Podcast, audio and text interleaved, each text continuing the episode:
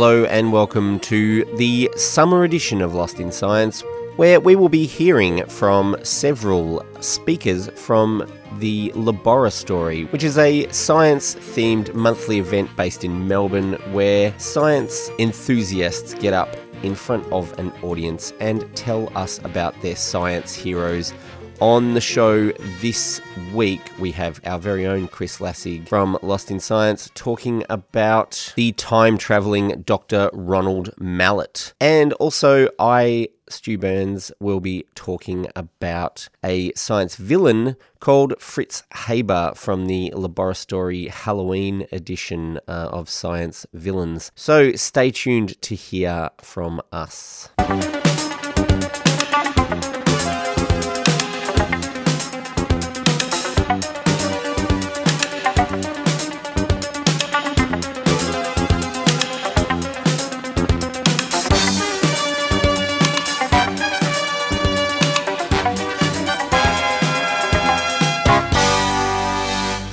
It is it is great to be here. I do love speaking at the laboratory. It is it is wonderful to be amongst your own kind, you know.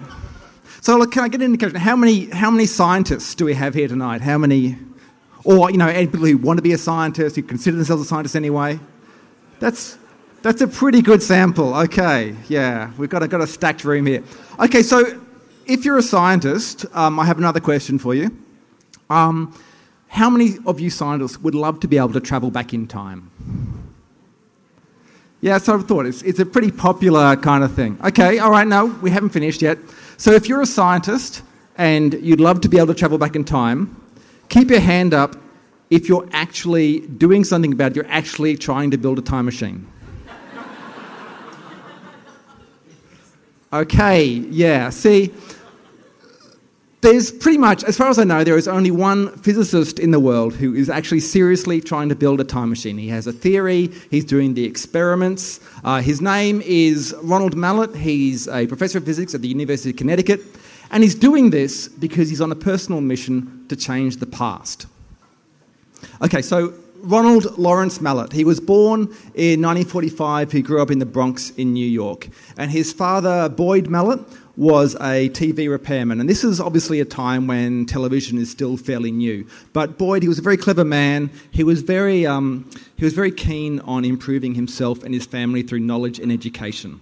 He encouraged his children, well, he, he forced his children to, to listen to classical music and to read poetry. And he would, he would take young Ronald, little Ronald, aside, and he would take take the television apart and he would show him how it all worked and encourage his, his interest in technical things.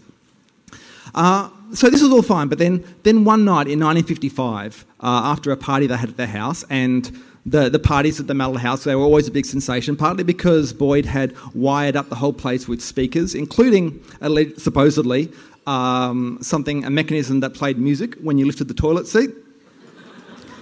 I don't know, to me it sounds fairly annoying, but it was pretty impressive for 1955.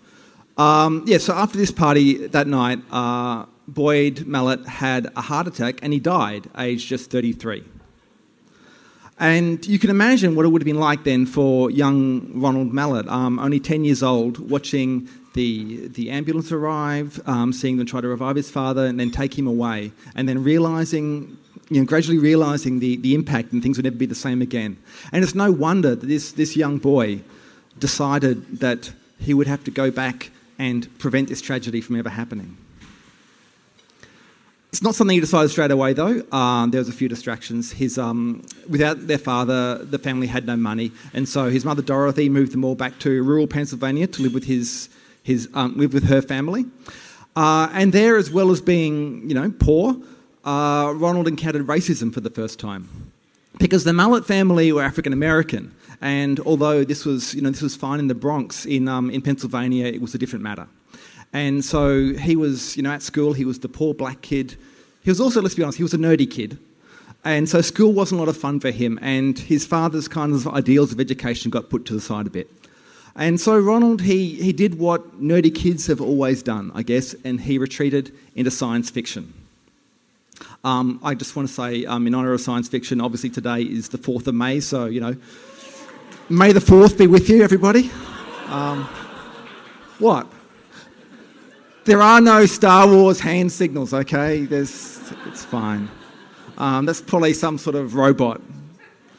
Um, so yeah, so Ronald he read a lot of science fiction, and one day in the Salvation Army shop he found a illustrated comic book version of H.G. Wells' The Time Machine, and this is when he decided this is what that what he had to do was build a time machine so he could he could go back and warn his father and stop this all from ever happening. So he decided that what he would do, he would build the time machine that was on the cover of the book. He, uh, he gathered a whole lot of pieces of junk, and using the skills that his father had taught him, he assembled the time machine as he saw it. He pulled the lever. I mean, of course, nothing happened. It was a, it was a, he was a kid, and it was a picture from a comic book. And that's when he decided that he had to become a physicist. It's a worthy decision.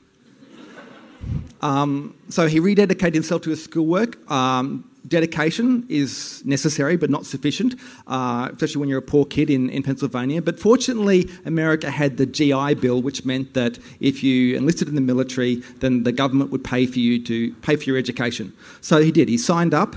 Uh, it was the Vietnam War at the time, but he was lucky he got stationed to uh, an Air Force base in Ohio. So he managed to survive the war. Um, after four years, he went to college, and then in 1973, he got his PhD in theoretical physics. Now, this is quite a big deal because at the time, there were only 79 African Americans out of 20,000 physicists with PhDs in the United States. So that's like less than 0.4%. So he was definitely in the minority, and uh, he definitely didn't want to risk his position by revealing that the only reason he was doing it was to build a time machine. Yeah, so he, he kind of kept it quiet. The only, the only person he told was his wife, and he only told her after they were safely married. So yeah, he, he decided instead that he would like keep things hidden by working on more realistic and practical things like um, evaporating black holes. It sounds, yeah, look, um, it is actually not entirely off topic because to, to understand black holes, you need to use gravity, of course, and you need to use Albert Einstein's general theory of relativity. And general relativity tells us that gravity bends space and time. So space sort of bends like a rubber sheet around heavy objects like the Earth. You've probably seen this sort of analogy somewhere. And time, well, time is slower in a gravitational field. So time actually runs slower here on Earth than it does out in space. It's a pretty crazy notion. Trust me, it's true. Um, and all this means, all this manipulation of space and time, means that maybe if you got it just right, you could actually turn the clock back. And so this is, this is a secret. This is why he was studying this stuff. Um, but you know, it's still, even though it is kind of a legitimate consequence of relativity, it's not the kind of thing you want to broadcast. So you know, you want to keep it quiet if you want to be taken seriously. Ask me how I know. so this is fine until about the mid 90s when Ronald Mallett had his own brush with death. It turned out that he had inherited the same heart condition as his father. Time, his old nemesis, was catching up with him. And if he wanted to save his father he, and build a time machine, he really had to get going. Uh, now, it wasn't easy, of course. Um, general relativity. Look, it looks simple. I know you're thinking it looks simple. Uh, the equation for general relativity, you know, it's, it's about that long, really. Um, a bit longer if you put in the cosmological constant, but we won't get into that. Um, so it looks very simple, it's very elegant, it's very profound, but it's very, very, very, very difficult to solve. Fortunately, though, Ronald Mallett, he had the skills, he had the motivation. And he figured out that if you built something, well, he calculated he built something called a ring laser. And this is basically just where you get a laser beam to go around in a ring by using uh, mirrors or a prism or something. And if the laser was extremely powerful, then what it could do is it could twist the space and time inside the ring. And that if you went on a little journey around a loop around the center of the ring, then you could end up at your starting point before you'd left. In the business, we call this a closed time like curve, but that's just a fancy way of saying a time machine. so, and also, because it's just made out of lasers and mirrors and stuff like that, you should be able to build this thing. And indeed, Ronald Mallett is trying to build his time machine. He has made some simple models of it, um, out of, you know, they're about that big and they've got like lasers going around a little cylinder. And he's currently trying to raise money to build a more powerful version that hopefully will be powerful enough that he'll be able to measure this twisting of, of time and see whether the principle actually work.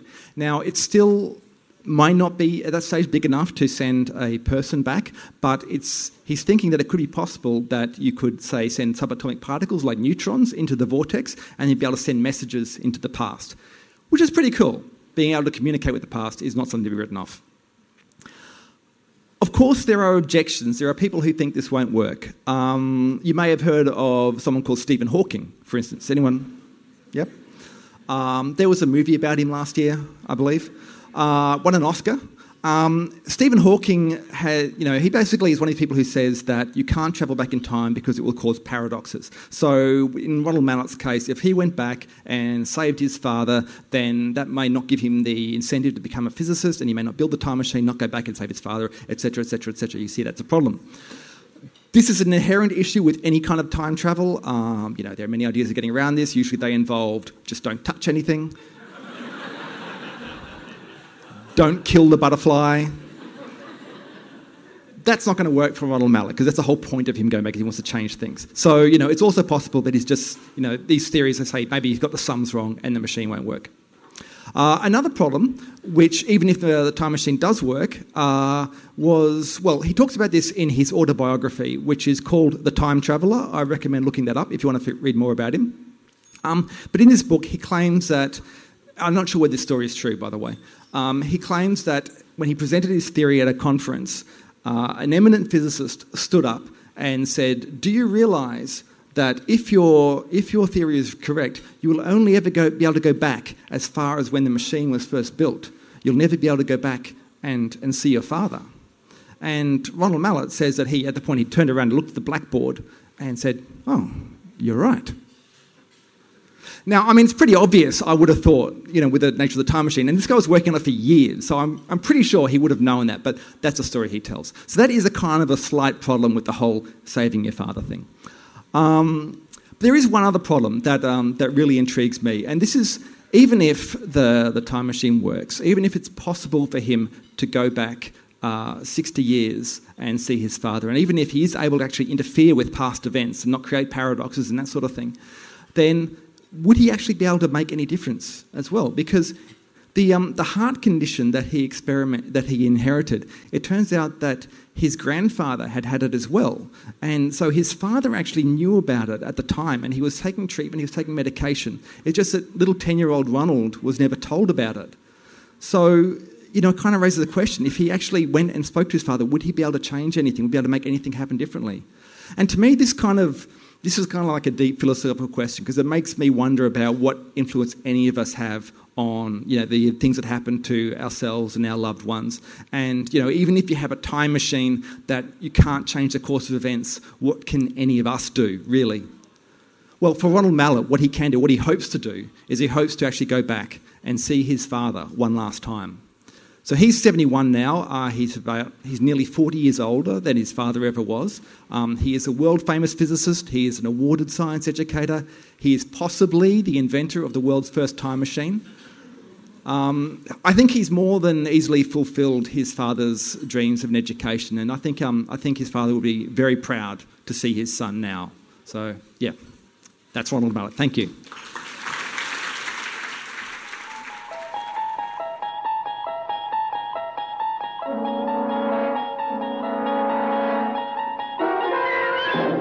Traveling through another dimension. A dimension not only of sight and sound, but of mind. A journey into a wondrous land whose boundaries are that of imagination. That's the signpost up ahead. Your next stop. Lost in Science.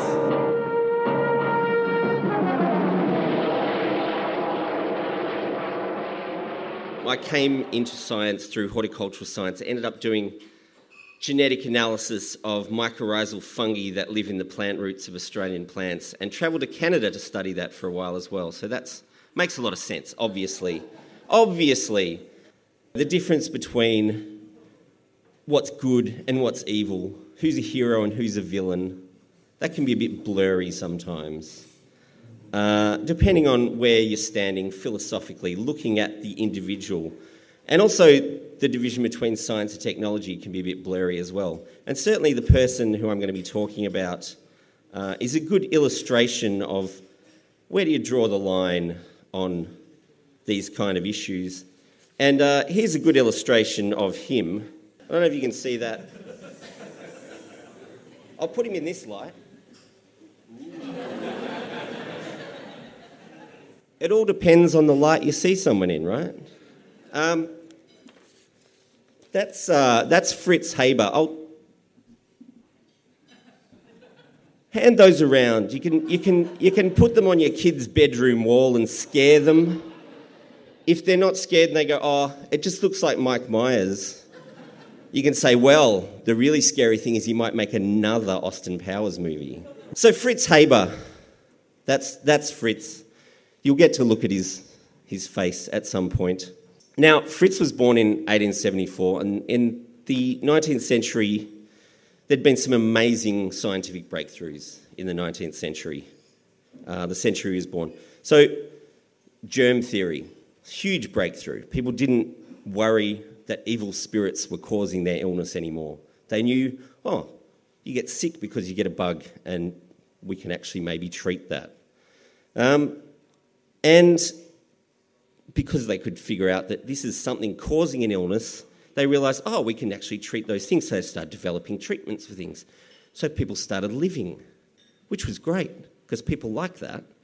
Um, and also, you know, engineering made great strides in, you know, removing people's poo from where they lived, stuff like that. You know, simple stuff like that that meant that cities were no longer disease ridden cesspools mostly. Depends where you lived. Um, but the upshot of all this was that there was a lot more people and they were living for longer. And when people live for longer, they eat more and they drink more. And they need food and they need drink. And all of our food and of all of our drinks uh, come from plants. Might be a shock. This is, this is where being a gardener comes into it all of our food and drink comes from plants. Doesn't matter if you only eat steak, there's plants involved somewhere along the line. If you're a vegan, well, there's lots of plants involved somewhere along the line. If all you do is drink beer, hate to break it to you, plants are involved. So the thing about plants is they need uh, nitrogen. Heavily, heavily reliant on nitrogen. No nitrogen, the plants die. Okay, so we've got to grow all these plants, we've got to grow all this food to feed all these people who are living for longer. And so we need a whole lot more nitrogen. So where do we get nitrogen from? That's a good question. So in the late 19th century, all the European superpowers, we're talking, you know, Germany, France, Spain. Spain did a bit more before the 19th century, but they suddenly realised they were running out of stuff. They'd had all these people for so long and they just kept recycling and recycling. But then they realised that a lot of their nutrients, they were just growing them on the farm, growing food, growing plants, feeding people, making bread, making beer, feeding it to people, and then pissing it out into the rivers and out into the ocean, which meant all that beautiful nitrogen was just washing out to sea. So they went, you know what? We'll go to less developed countries and steal all their nitrogen. This is a great idea. So they went around and colonised as much of the world as they could possibly manage in a very short amount of time until pretty much there's nowhere in the world that wasn't colonized by somebody. Now, they were looking for nitrogen, and nitrogen occurs naturally in droppings animal droppings, human droppings. But birds and bats have particularly potent poo. So, one of the things people went out in search of was big piles of shit. And they found them. There's, there's caves full of millennia worth of bat shit. And that was valuable stuff. Uh, now, Germany sent ships all the way around the world to a beautiful little island called Nauru. You might have heard of this place, I don't know. It was a big pile of shit. It always was. Now it's a smaller pile of shit. There's nothing left on it because all the shit got dug out and now we send people there to live on a pile of shit, basically. But that's not entirely the Germans' fault. The Germans sent the ships there in the first place. But uh, as soon as World War I broke out, the British said, hey, you guys in Australia, can you go and make sure the Germans can't get any shit from Nauru? It's ours now. So we went, okay, so that's why we have this amazing relationship. okay, enough of that. People figured, chemists figured, there's got to be a better way of getting nitrogen. The atmosphere itself is 80% nitrogen. How do we get that nitrogen out of the atmosphere and grow plants with it? There are some plants that can do that by themselves. They're called the bean family. They grab nitrogen out of the air, puts it into their roots, and they get their own nitrogen. Most plants can't do that, they're hopeless. But the, the 80% of the atmosphere that's nitrogen, we don't need it. We don't breathe nitrogen. We can't do anything with it. We breathe it in, we breathe it out. Nothing happens. Um, although, if you go deep sea diving, you get too much nitrogen, you get bubbles in your blood, and your brain explodes and stuff. But that's beside the point. So, Fritz Haber was a chemist, and he'd been working on all sorts of stuff. He'd been figuring out different ways of making alcohol and putting things under pressure and combining different stuff, like people did in the late, you know, 19th century, early 20th century. They just put a whole bunch of shit together and see what happened. And, you know, oh, nothing happened that time, so let's heat it up and see what happens. Or let's put it under pressure and see what happens. Or let's, you know, freeze it and see what happens. So he was doing all this stuff, and he figured out that he could get ammonium, which is a form of nitrogen, from the air if you put it under enough pressure using catalysts like, you know, uranium, stuff like that, that was just lying around his lab.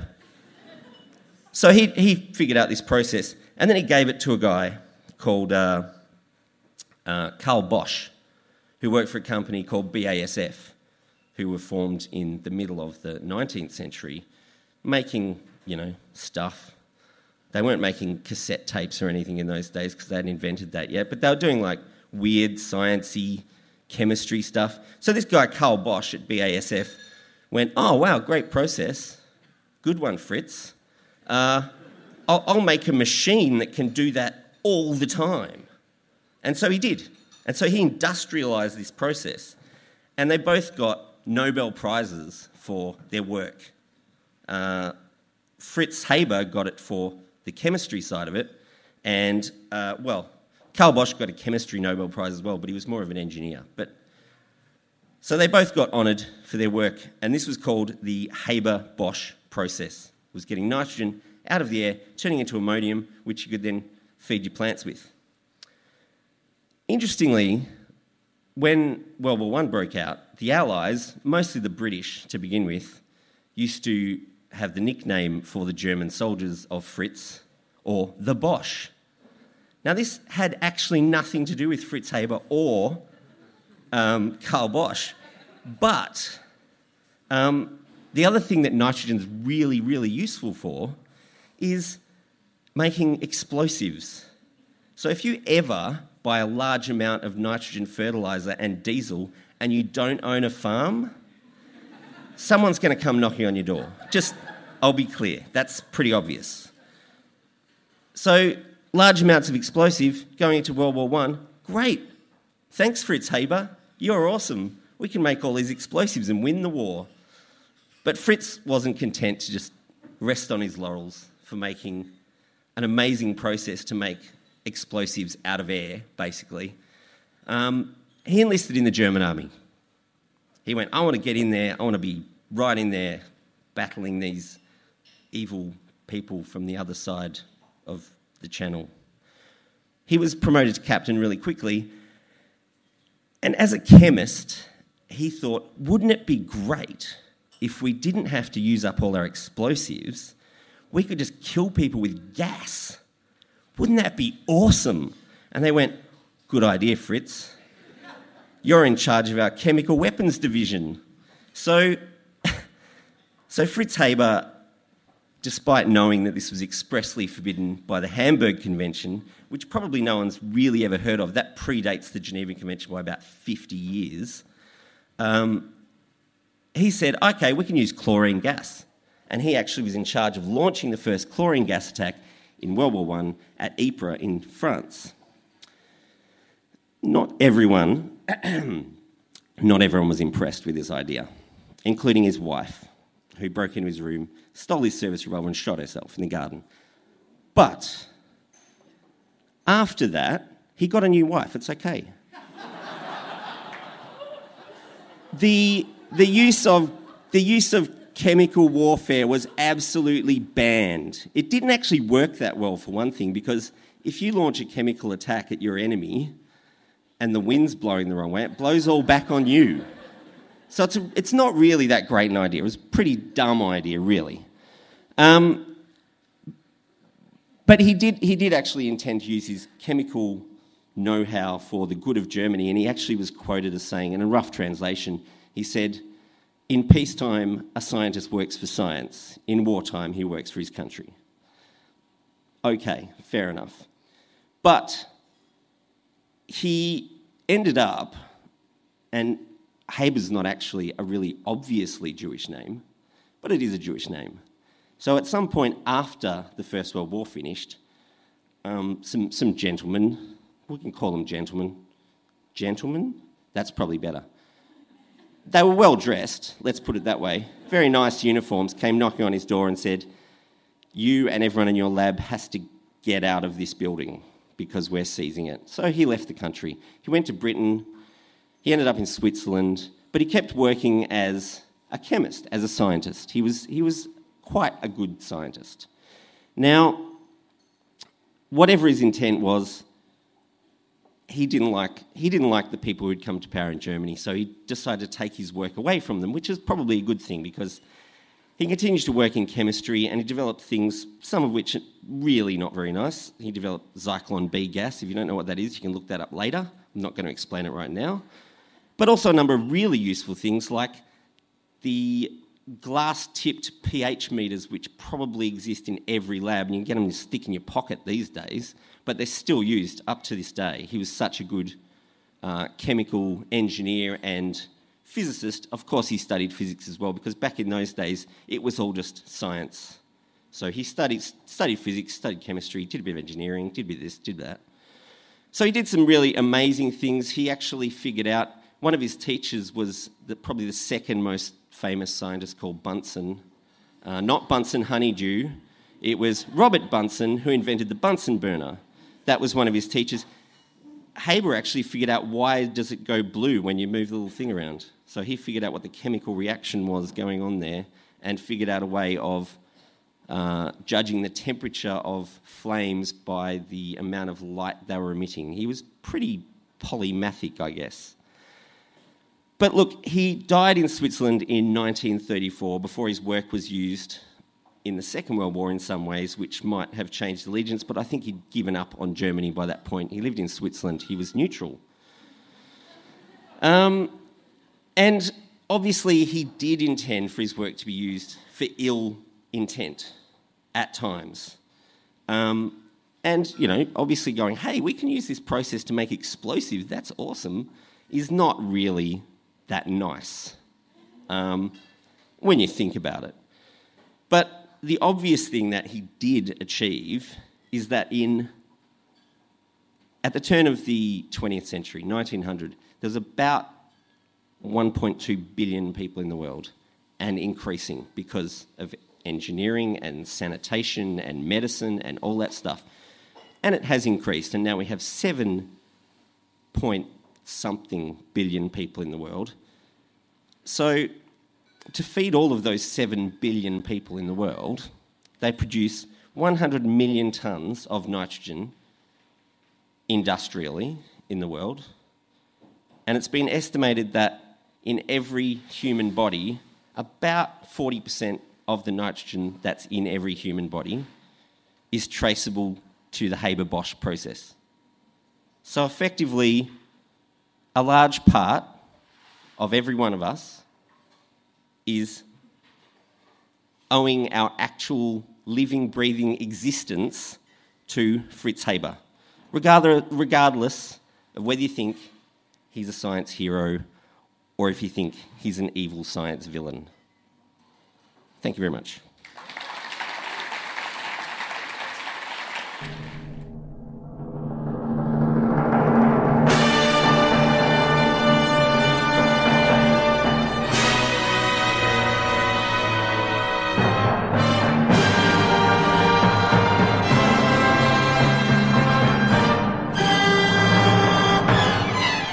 That's all we've got time for on this episode of Lost in Science. Thanks for tuning in and joining us. Lost in Science is recorded at the studios of 3CR in Melbourne and broadcast across Australia on the Community Radio Network with the financial assistance of the Community Broadcasting Foundation. If you want to talk to us, talk back to us, uh, you can get in touch. We have a Gmail account, lostinsight at gmail. Uh, you can also find us on Twitter and on the Facebook uh, and if that's not enough Lost in Science for you, you can always tune in again next week where the team will once again get lost, lost in science.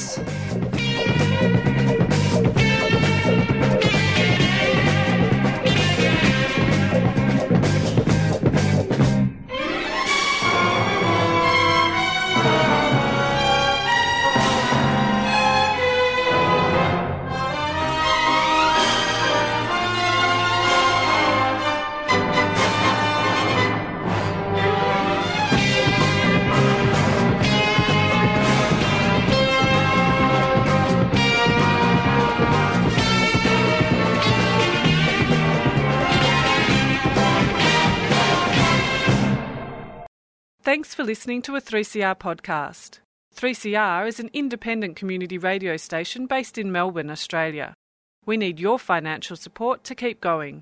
Go to www.3cr.org.au for more information and to donate online.